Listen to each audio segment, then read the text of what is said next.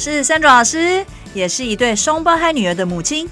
朋友常说啊，我有一个教育脑，也有一个商业管理脑。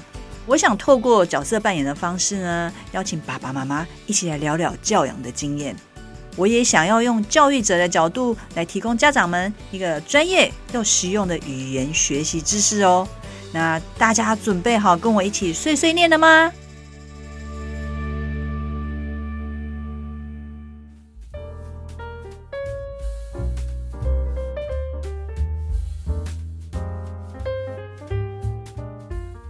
家好，今天我们很高兴又请 Joanne 妈妈来跟我们聊一下亲子共读这件事哦。好，那 Joanne 想请教一下，平常你在家是什么时间跟孩子做共读呢？嗯，首先我想要先讲的是，呃，我们说阅读开始的时间永远不嫌早，嗯，然后陪伴阅读的时间永远不嫌多。OK，对，所以我在我们家小宝宝婴幼儿时期。其实那时候我也不知道要跟他干嘛，所以我觉得陪他读书是打发时间最快的方式。嗯，然后你又可以觉得他是情绪很稳定的在，在在就是跟你一起陪伴互动着。所以从小小孩的时候，从他会做开始，我们就会开始一起共读了。对，那白天的时间可能就是很零散的，有一起玩的时间，有一起读书的时间，嗯，但是到晚上睡前。一定有一个睡前的床边故事，嗯，所以我们共读的这个开始，大概就是从婴幼儿时期，然后固定在每天晚上睡觉前开始了有这个一起共读固定的共读时间。对，我想睡前是一个很好的时间呢，就是我想大部分的家庭都把它当做是一个。呃，睡前一定必定要做的事情，也就是说，哎，要呃听完故事喽，我们就可以睡觉了哈。所以睡前是一个很好的时间。那我知道您有三个孩子嘛，那年龄也不同。那在做共读的时候，因为像我自己本身有两个孩子，所以我们做共读就是我坐中间，右边一呃左边一个，右边一个。那 Joanne 当然如果是三个一起共读，哇塞，那真的是那个画面应该会蛮有趣。不过我我只是想要知道，就是说那。呃，三个孩子年龄不同，你共读的方式，呃，是呃是怎么样不同？嗯，当然中间还是经历了从一个到变两个，到变成三个的这个过程。呃，一个的时候，我觉得那时候的故事比较简单一点，嗯，环境氛围也比较好操控一点，因为就一个而已，就我跟他，所以呃，从这个刚刚前面我有提到说，从他可以坐着开始，我们就可以一起只读读小书。嗯然后我想很多爸爸妈妈也都会这个从宝宝时期就开始很爱买买各式各样的哦，这个硬页书、有声书，还是这个布面的，可以摇一摇，可以丢洗衣机洗的。然后甚至说洗澡的时候也要读书，有塑胶的书。洗 洗澡还要看书，很认真，要无所不在。然后所以大概这个两岁以前，各式各样的书，嗯，然后我就会陪着他们开始，哎，这个。呃，触觉的也好，然后声音的也好，嗯、就是陪着他这样子一起玩。然后再大一点，这个两三两三岁以后，这个时间他开始会去好奇，嗯、所以呃，我开始会挑一些比较故事性，嗯、然后但是不要太长篇，因为他也坐不住太久。也是对，所以都会比较，譬如说很经典，我们知道的小红帽，还是三只小猪，无论是中文的也好，或者是英文的版本也好。嗯然后就是这个两三岁的时候，就是挑短篇的小故事，嗯、然后句子是重复性比较高的，嗯，可以帮助他在这个累积他的句型。然后再来就是因为两三岁的孩子其实专注力不是不是的不是那么的长，所以我在念故事的时候，我会用很夸张的声音。很夸张的表情去抓住他的注意力。哦，对，其实我们在这边，我想 Joanne 有提到这个夸张的方式，因为爸爸妈妈其实有一种很特别的互动，跟孩子有特别的互动方式。其中一个就是跟语调方面的调整，其实这些都是要来吸引小朋友的注意力。嗯嗯，然后在下一个阶段变成大概四岁五岁的时候。这个阶段的孩子，他很好奇，嗯，所以他念故事，你在念故事给他听的时候，他有很多的问题，对，他会不停的打断，所以这中间我也忍耐很久，然后他可能读一半，他跟你说：“妈妈，那个 I，我知道那个 I，那是 ice cream 的 I。”嗯，我就哦，好好好。然后妈妈本来很想要再继续念书，然后过一过一会儿，他说：“妈妈，我知道那个 Y 是悠悠老师的 Y。”我说：“什么悠悠老师？”我说：“哦。”幼稚园悠悠老师的 Y，我说哦，好好好，那所以他不止在听故事，他也抓到了一些字，他在认识，他在读。那又或者他中间也会突然又打断我说：“你看这个图片，这个白云怎么了？”然后所以他在很好奇的这个阶段，忍耐很久，因为妈妈一心想把故事念完要睡觉了。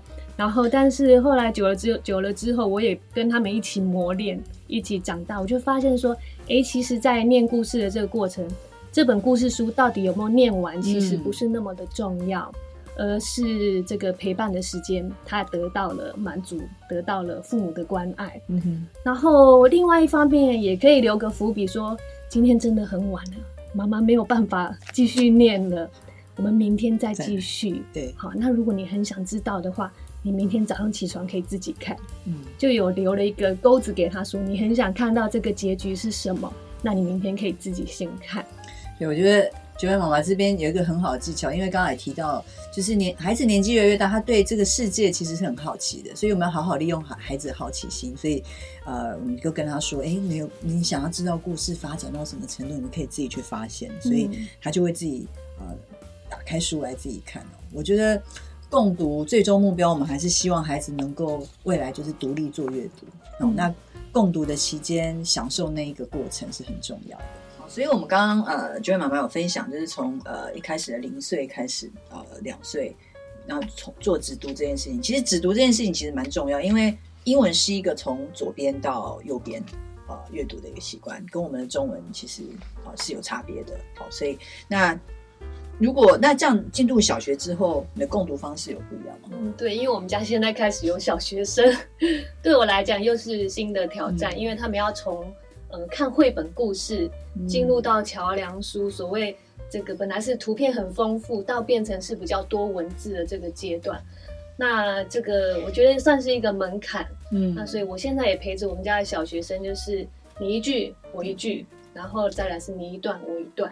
再来是你一个 chapter，我一个 chapter，陪着他去给他很多的鼓励，嗯、让他知道说他做得到，嗯，然后带他让他知道说，哎，有时候文字给你的想象空间是更大的，嗯、不是婴幼儿时期可能你需要很多颜色的刺激，或者去欣赏这个图片的不同，可是进入小学这个阶段之后，你要开始学习这个去了解文字的美。那曾经就前一阵子，因为我跟他一起在读这个某经典小说，是。那他那个每一每一集的故事是，呃，结构是一样的，嗯，所以孩子可以算是很快上手，所以才会被称为经典这样子。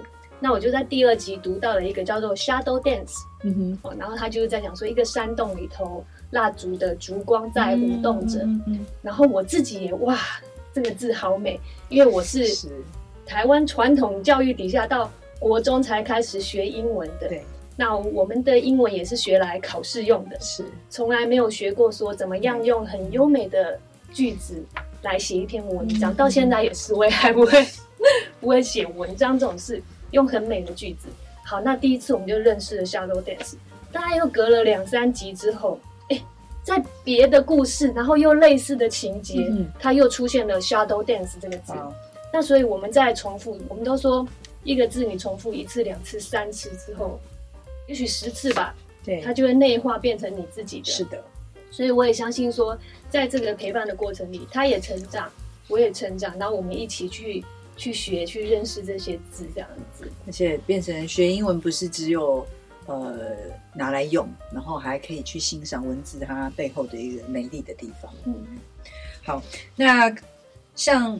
刚刚讲到，毕竟这是一个英语学习的共读哦。那在台湾，我们就是我常讲，就是这是一个中文强势的环境。那孩子其实知道说，他的生活周遭除了英文这件事情之外，其实中文还是占大部分。因为毕竟在台湾这个环境，那在做这个共读的当中，他其实中文一定也会在读。那英文共读，他有有没有什么样的方式？你是用来就是刺激孩子能够？呃，表达更多的英文，因为我想他可能他在共跟你共读的时候，他会不会中英文一起？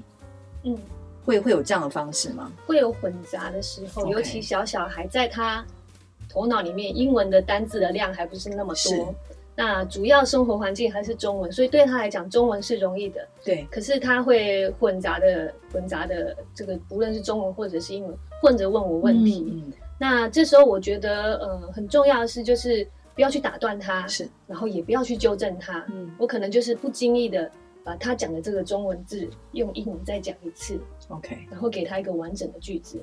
然后也不会刻意说，哎，你现在跟跟着我再念一次，他可能会觉得到底现在发生什么事情？因为语言本来就是用来沟通的，我有讲出来，你也听懂，你也接收到了，为什么突然要刻意纠正我这样子？嗯、所以我觉得在呃引导孩子多用英文跟我沟通的这个过程里头，就是要很不经意的，然后去让他知道说正确的用法是什么。然后，呃，随着在讲故事的过程里头，可能我在问问题的时候，我也会引导他说，呃，我们先看书，先给他简单的，让他可以重复书上的字。然后呢，可能问他说，哦，What color is the bear？然后他可能只会讲 brown。对，那就，哎，那我们有 catch 到他说，哦，他有懂这个意思，而且他能够回答。嗯哼。然后妈妈这边呢，可能回答就是说，哦，Yes，it's brown，it's a brown bear。我无形中重复了两次，It's brown, it's a brown bear，、嗯、所以我就让他知道说，哦，brown bear 这个，他就会连接起来了。是是。所以从单字到短句，嗯，然后慢慢的给他信心，让他知道说他能够做得到，他能够回答，嗯，然后慢慢的才有可能很自由的把他头脑里头的单字慢慢抓出来组合，跟我们有一些简单的对话。其实球爱妈妈已经都快变成老师了。其实她那刚那个技巧就是慢慢堆叠，从短变长，慢慢变长到一个完整的句子。其实这一个过程当中，孩子也从这里面吸收到其他的语言。所谓其他语言就是单字啊，更多的语言进来。所以其实亲亲子共读有一个很重要的功能，就是说其实孩子的单字量也在增加。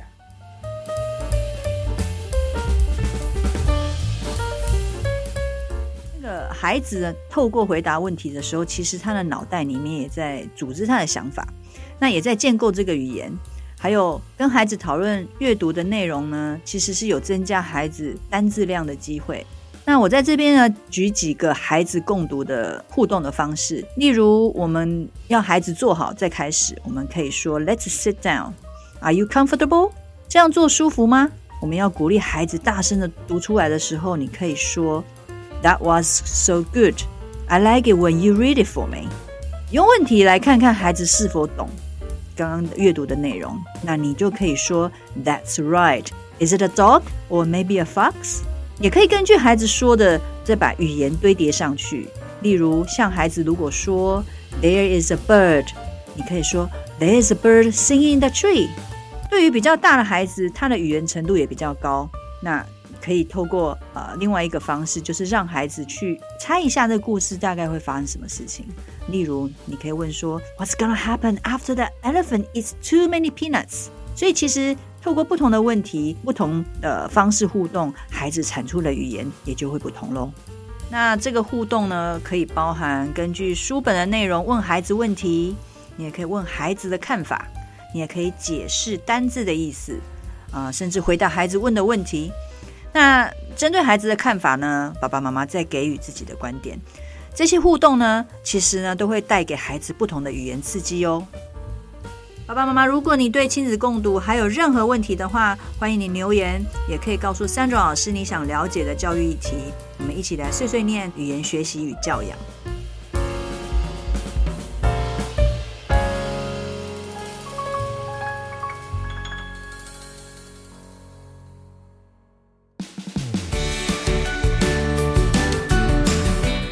这是 Sandra 老师语言学习教养碎碎念频道，由环宇家庭为双语宝宝网站所制作的内容。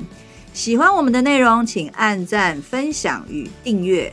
如果想要获得更完整的内容，请至双语宝宝网站阅读部落格文章，或到 YouTube 频道搜寻 Sandra 老师或是语言学习教养碎碎念的关键字。